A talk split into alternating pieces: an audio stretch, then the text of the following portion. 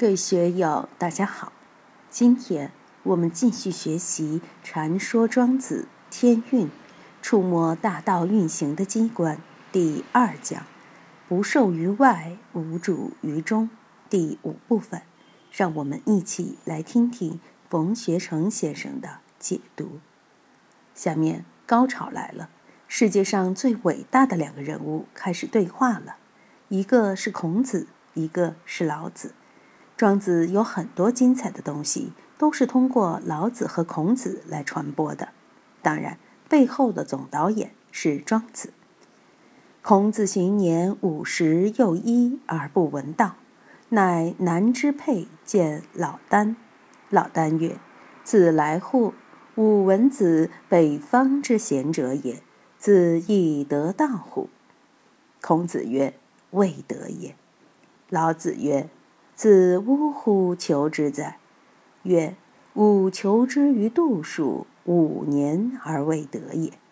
老子曰：子又呜呼求之哉？曰：吾求之于阴阳，时又二年而未得。孔子五十一岁了，还没有闻道，于是往南方到沛城去见老子。孔子在曲阜，而老子在徐州附近的沛县。到底老子住在哪里？说不清楚。《史记》记载说，老聃是西周时期中央国家图书馆馆长，老了以后西行函谷关，不知所踪，涉流沙而去。这里又说他在沛地，也就是彭城附近，在徐州的南边。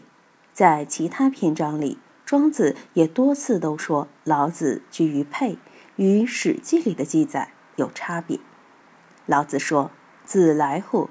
吾闻子北方之贤者也，子亦得道乎？”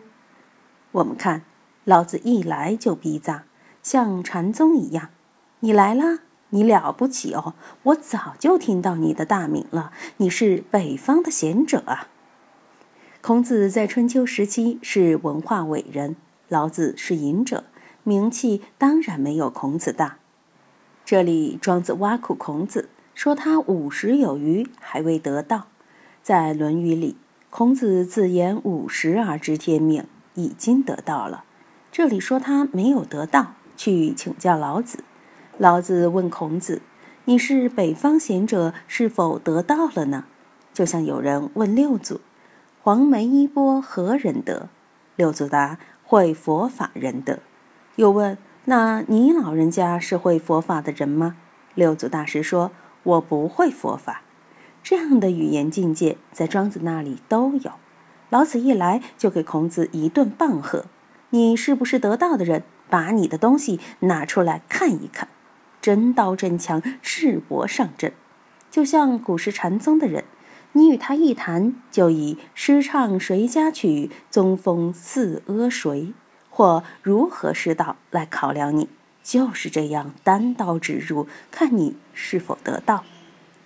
孔子也是老实人，老老实实说未得也，不去不懂装懂。所以孔子很可爱，他绝非是不懂装懂的人，懂就懂，不懂就不懂。老子说。这么几十年，你也是很精进的人，为什么没有得到？你是怎样学、怎样修的呢？把你学到的过程说给我听听，我来帮你分析一下。孔子老实的说：“吾求之于度数，五年而未得也。五年来，我都是在天文度数上研究，三年一小闰，五年一大闰，日月之行，周年三百六十五度几分几秒。”待五年才能融合无间，但道毕竟不是度数，虽研究了五年，并没有得到，在度数里没有找到道的感觉。另外，中国的干支学说，天干是甲乙丙丁戊己庚辛壬癸，东方是甲乙木，南方是丙丁火，西方是庚辛金，北方是壬癸水。中央是戊己土和五行之数，五年之时，五行刚好运行了一小圈儿，但五行也未必是道。老子接着又问：“这五年未闻道，那你接下来又怎么做的呢？孔子说：“吾求之于阴阳，时又二年而未得。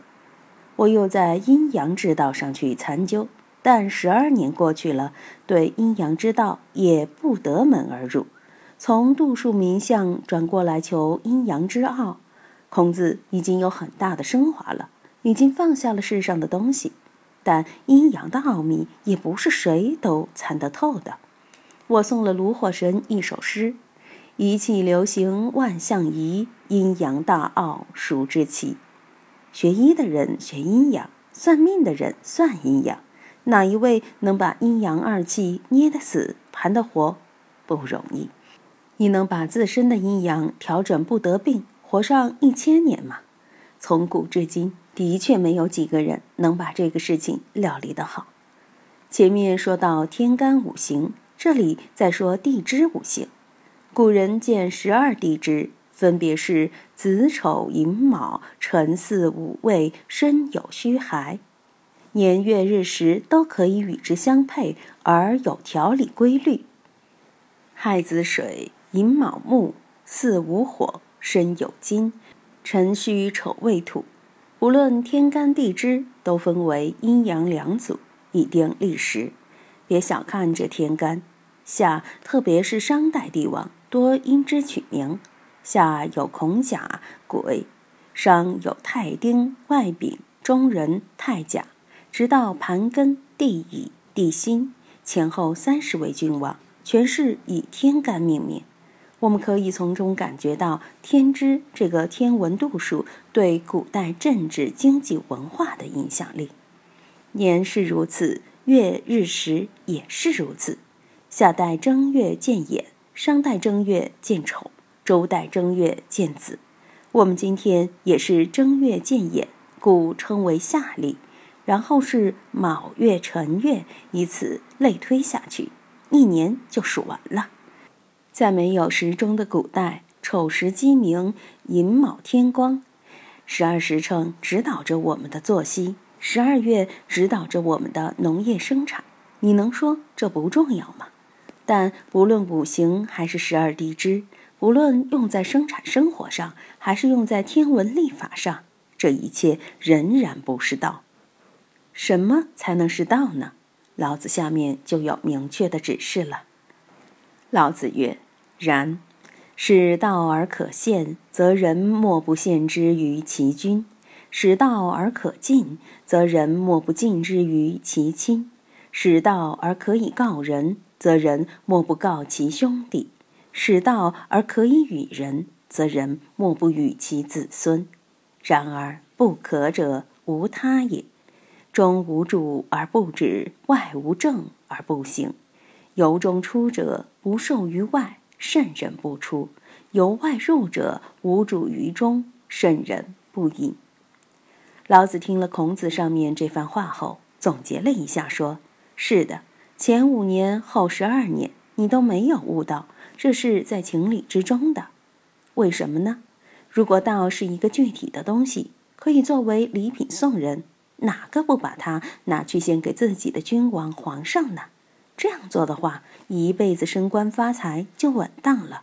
如果道可以拿来奉献，人人都想自己的亲人长命百岁、无灾无难、少病少痛，哪个不把它作为最大的寿礼送给自己的亲人呢？